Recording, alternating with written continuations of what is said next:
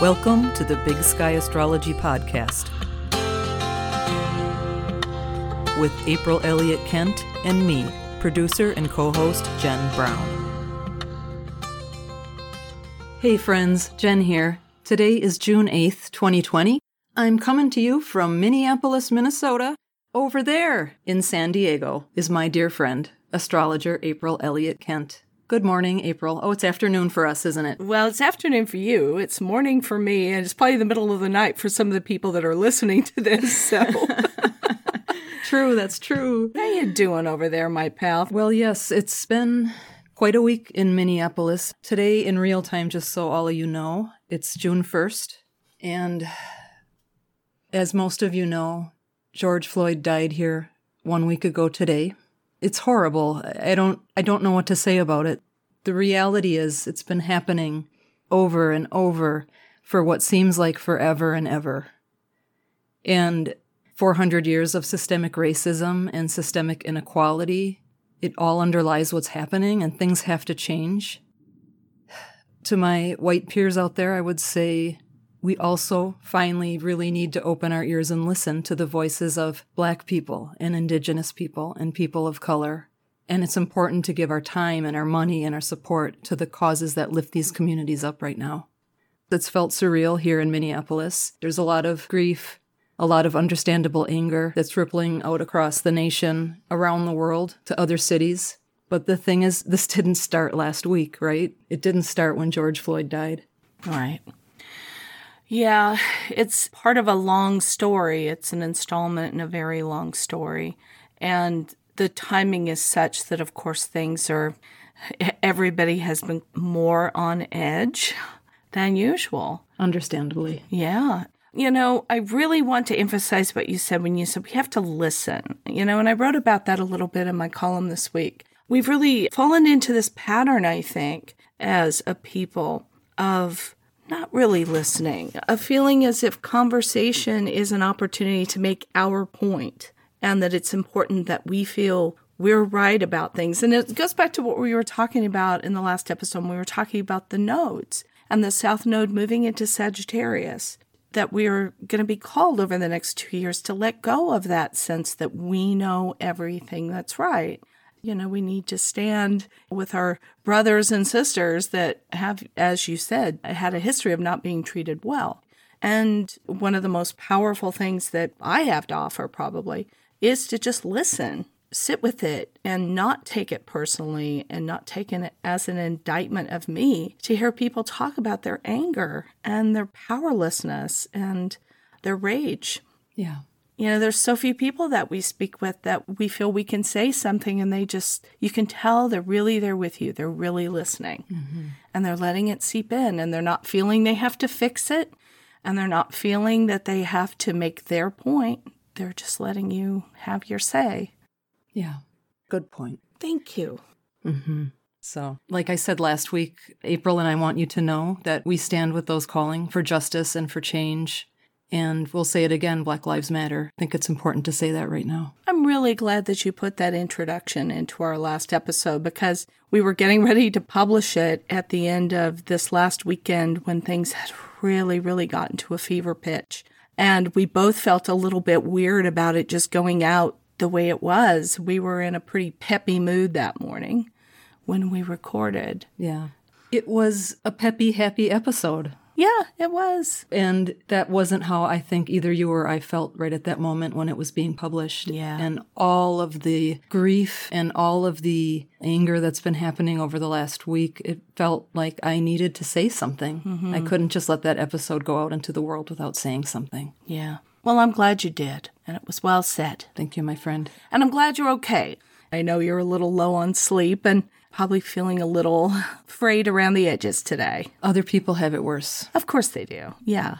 But that doesn't mean that it hasn't been hard for you as well. So, as my friend, I just want to give you a little virtual hug there. Thanks, April. Yeah. You know, on an astrological note, I thought it was interesting. Again, it's in real time, it's June 1st for us, and April's newsletter went out this morning talking about the Pluto return, the United States Pluto return.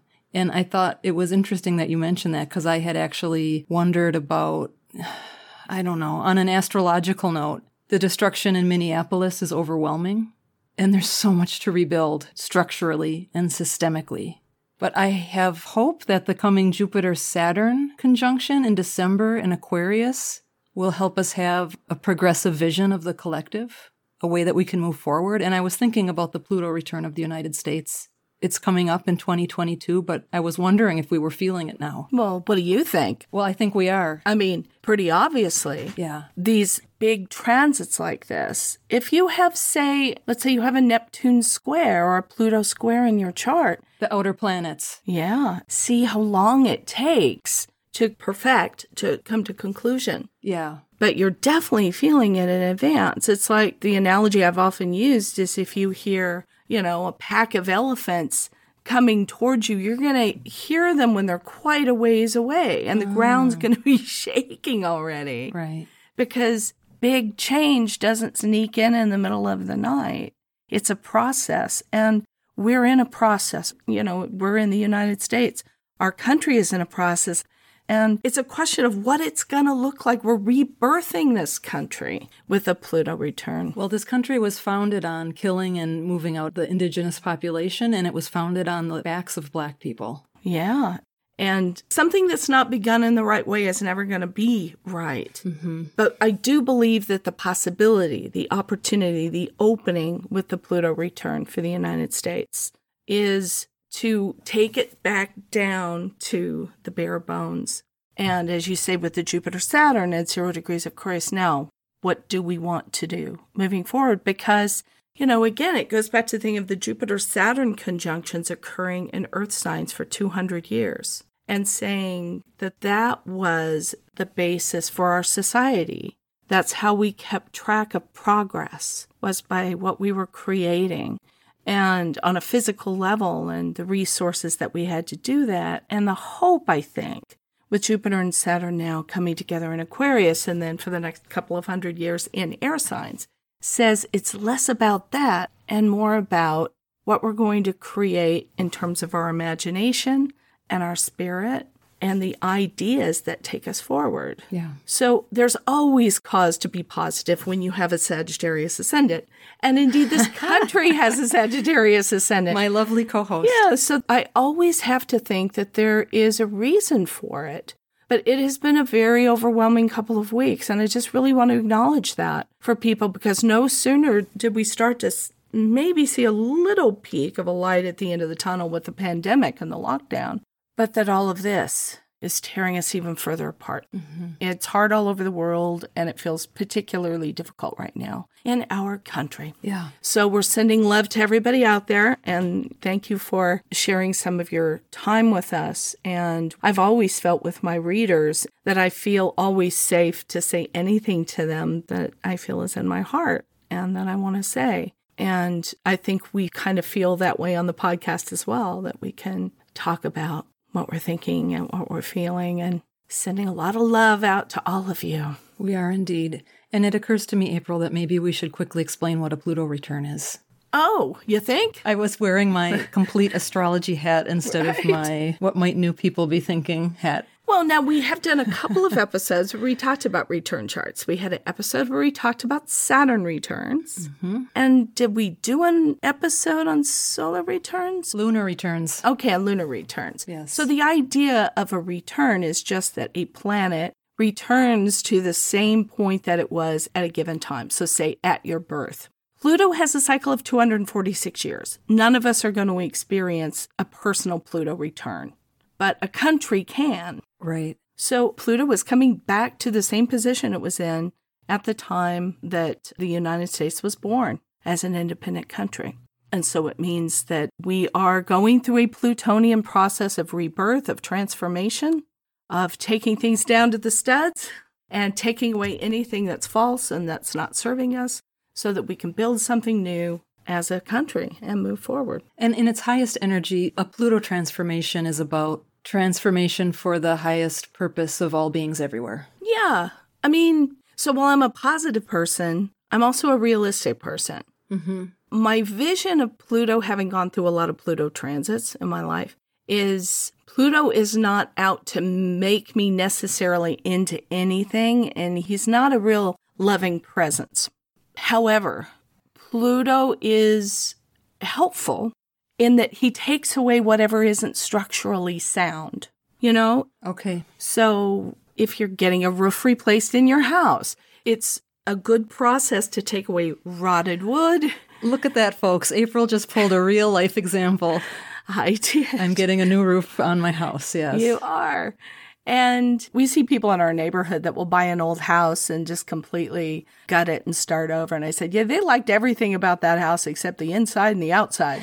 And they just completely started over. So that is one example of a Pluto process. It's just take it all apart, see what you've got, and see what's structurally sound. A metaphor I always like for Pluto is the guy that comes around and pokes around in your eaves outside the house to see if there's termite damage and see where the wood is rotted or soft and replace it. Mm-hmm. Pluto takes away the things in us that are rotted and soft. And so what you get at the end of it is something that may be a shadow of its former self, but everything that's there you can count on. It's authentic, it's part of what you really are. Sure. So we all talk about transformation, and none of us wants to go through what it takes to get there because that stuff's scary and it's painful.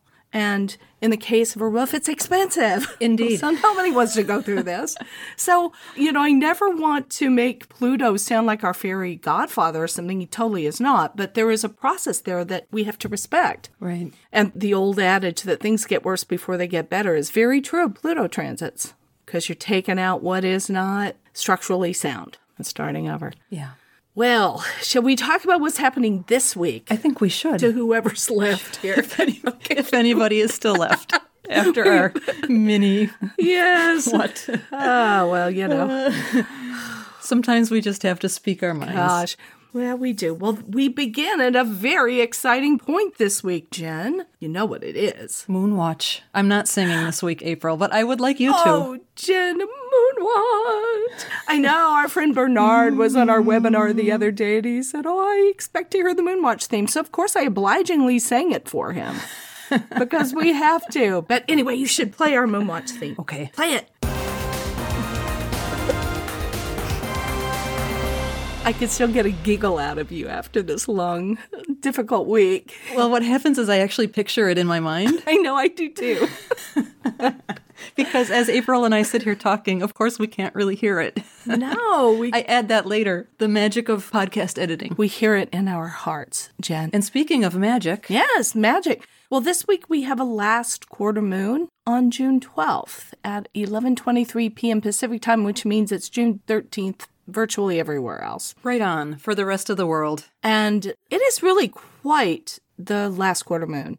I was talking to you before we started recording about the chart Yes. for this, and it's quite dramatic. The moon and Neptune and Mars are all together in Pisces within about a degree of one another. And all of them square the sun in Gemini. So what does that mean? Well, I'm taking a little bit of the tone of the last quarter moon from the Sabian symbol for the moon, Which is what? uh, which is 23 Pisces. Spiritist phenomena is what they say. So I think in the modern versions of it, they talk about a seance or something. So it goes back to one of the symbols we talked about last week that had to do with telepathy and communicating uh, telepathically.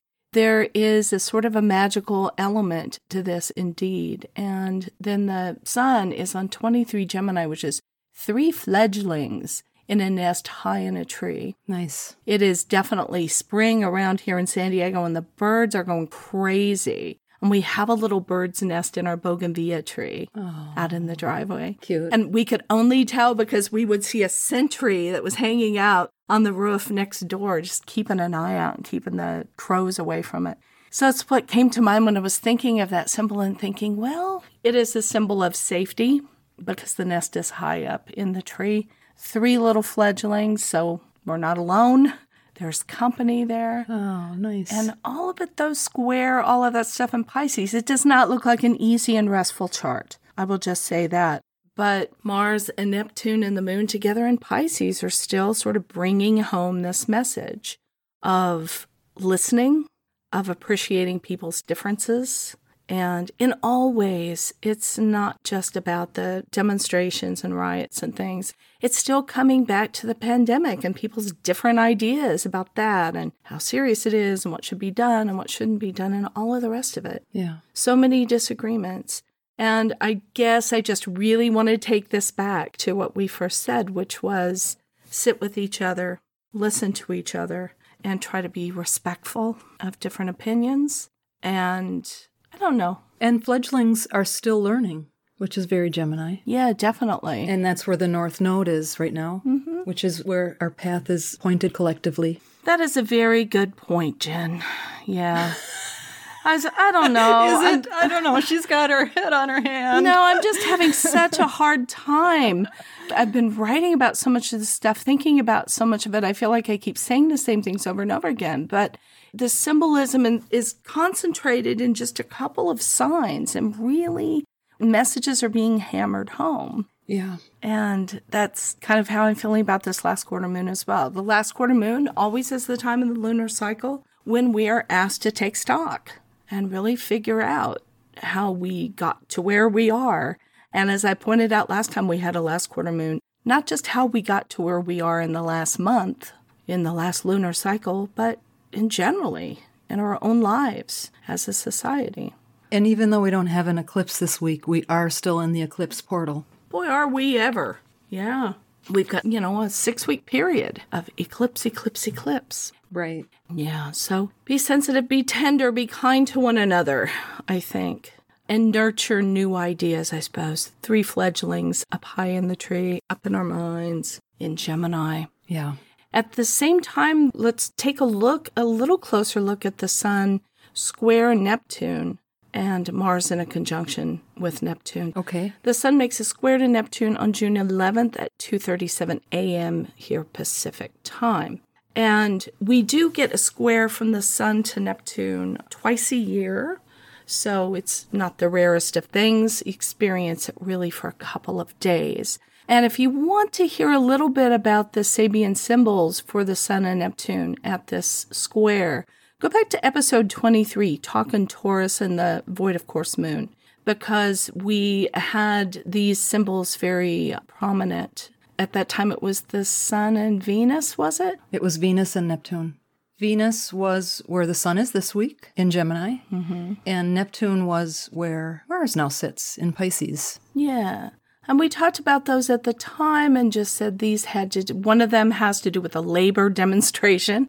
So, of course, the demonstration part of that probably is speaking for itself at this point. Yeah. And then the other one was a little white lamb, a child, and a Chinese servant. And in both of those symbols taken together, I think we were looking at it and saying, okay, are our relationships equitable? Because it was Venus at that time. Mm-hmm. But to get a little more insight on those symbols, that's a good episode for that. We won't really go too much into it today. But a thing that came to mind for me is that the Sun and Neptune coming together can work in one of two ways. And one is that Neptune being very strong in its own sign of Pisces is like the water that can overwhelm the sun's fire.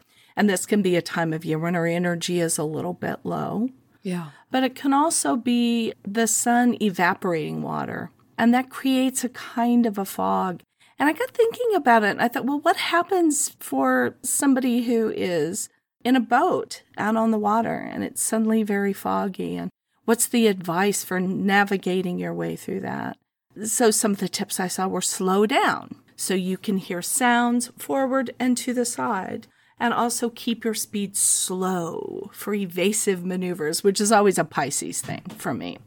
So I think one thing I'm thinking about for this week, especially between like June 10th through the 12th, is we're navigating in the fog. So slow down a little bit. Don't jump to conclusions. Try to hear, you know, you're navigating through sound. And again, it goes back to that thing of listening and paying attention to what is being said and what's around you. Way to bring it back. Yeah. And keep going slow because you don't know what's going to come out of nowhere. And that seems like a good way to approach this. I don't know, I was born with the Sun Square Neptune. I've probably talked about that before. And what's so difficult about it is, especially when you're younger, you often do feel that you're in a fog. You're trying so hard to figure out who you are and it's not clear. That makes sense because the sun's about identity mm-hmm. and Neptune is about blurring the boundaries and fogginess, I think of. Mm-hmm. So I can imagine a lot of us might be feeling a bit of that right now. Mm-hmm. And that we're identifying with our Gemini self, which is just kind of very detached and just gathering information and processing it mentally, which is fine. There's nothing wrong with that. But it's at odds, it's in tension with these Pisces qualities, which are about empathy and really being there and being inside of something instead of trying to figure it out intellectually, of just letting yourself feel it and experience it and navigate through the fog, slow down, listen, go slow. Okay. Neptune's very strong in Pisces. Does it have any advantage over the sun? It always does because it moves slower. Yeah, okay. And we underestimate Neptune at our peril. Hmm. We spend a lot of time worrying about Saturn and Pluto, but Neptune is no slouch. The water always gets the last word. It'll wear down anything. The Rock of Gibraltar, you know, will one day be gone because of water. Yeah. It wears you down gradually. The Grand Canyon. Yeah, but this is a quick transit, and this is the sun coming to Neptune, and the sun will just skip along for a couple of days and create a little bit of fog. Yes, and thank you for reminding us that when the sun comes to Neptune instead of the opposite, it's a quicker transit. Yeah. And it's not quite as intense. Yeah, if transiting Neptune is making an aspect to the sun in your birth chart, if you have the sun in Gemini, you're going to have Neptune aspecting that. And that takes years to complete. And it's a very long process of redefining who you are to yourself. But now this is much quicker. Very good. All right. So we have Mars in a conjunction with Neptune on June 13th at 7:13 a.m. Pacific time. And the phrase that came to mind for me with this is the fog of war. Once a battle begins, you know, there's all kinds of information that can become really confusing and really distorted. And it's like battling an invisible enemy Battling the fog. Mm-hmm. Because Mars is the planet of action and, and a battle and of actually fighting. yeah. and Neptune is an obscuring influence. So this will be surprise attacks or of the nature of Neptune. Or with Neptune, it's also about relying on instinct. And when you're in the heart of some kind of battle, there is the moment where you have to rely on your instincts to be guided. Well, and that's interesting because the Sabian symbol that you talked about for Moonwatch was spiritist phenomena, and it's really about going beyond the five senses. Yeah, definitely. And all of this Pisces energy connecting Mars and Neptune and the moon this week. Yeah. And this begins a two year cycle with Mars and Neptune, just to remind folks in astrology, things always go in cycles. And so, in about six months or so, we'll have the opening square. Right. And that is when the fog lifts for a moment. And suddenly we say, oh, I'm in a different battle than I thought I was. Or, oh, I'm battling something different than I thought I was. Or the fog just lifts for a moment and we get some clarity about what's going on. But at the time of the conjunction, we're just in it. We're just in the pea soup fog Yeah. and not really sure what's going on. We know uh, that's the feeling I had over the weekend washing over me was just everybody is fighting with everybody. is what it felt like. Well, and you just used the phrase washing over Right. Neptune. I see what you did there. well, hey. Yeah. Well, so it's just a very Neptunian week, is what we're trying to say. And it is a time of rest and repose and assimilating a lot of thoughts and feelings and ideas about things. Yeah. We're also coming up to another eclipse. We had one last week, and next week we'll be talking about this blockbuster of a solar eclipse that we have at zero degrees of Cancer on the day of the summer solstice in the northern hemisphere, the winter solstice, of course, in the southern hemisphere. So that's a big one. And those who were in on my webinar the other day heard me talk quite a lot about that particular chart. Really, the first two eclipses of the season were very powerful Yeah. a whole lot of really um, tense aspects in them. So we'll go into that in some detail next week. Great. Okay, well, that's everything we have on the show sheet. Have we done it? What a bump. That means we've done it, I think. Well, thank you for listening to the Big Sky Astrology Podcast. If you like what you're hearing, be sure to subscribe so you don't miss a single episode. You can read show notes and get the links of things we talk about, full transcripts of each episode, and you can leave your comments about each episode at our website, bigskyastropod.com. And we hope that you'll help us spread the word about our podcast. Leave a rating and review on iTunes or wherever you listen to podcasts. Tell a friend about the show, share it on social media. This week, I'm actually going to give a shout out to a great organization in Minnesota called Tubman, named after Harriet Tubman, that offers safety, hope, and healing to people in the Twin Cities. They offer safe shelter and housing, mental and chemical health services, legal services, and youth services. It's a hard time in the Twin Cities area, and if you'd like to toss any extra dollars their way, you can find them at tubman.org and you can read more about them there. Excellent. Thank you, Jen. Yeah. Well, join us again bright and early next Monday. And until then, keep your feet on the ground and your eyes on the stars. Thank you for listening. To learn more about April Elliott Kent, please check out her website, bigskyastrology.com, where you can sign up for her newsletter, read her thought provoking weekly essays, purchase her books, sign up for a personal astrology reading, and more. That's all for today. If you like what you're listening to, please take a moment to rate and review this podcast and hit subscribe to stay current with new episodes. You can follow Big Sky Astrology on Facebook, Instagram, and Twitter at Big Sky Astrology. Thanks again for joining us, and we'll catch you next time.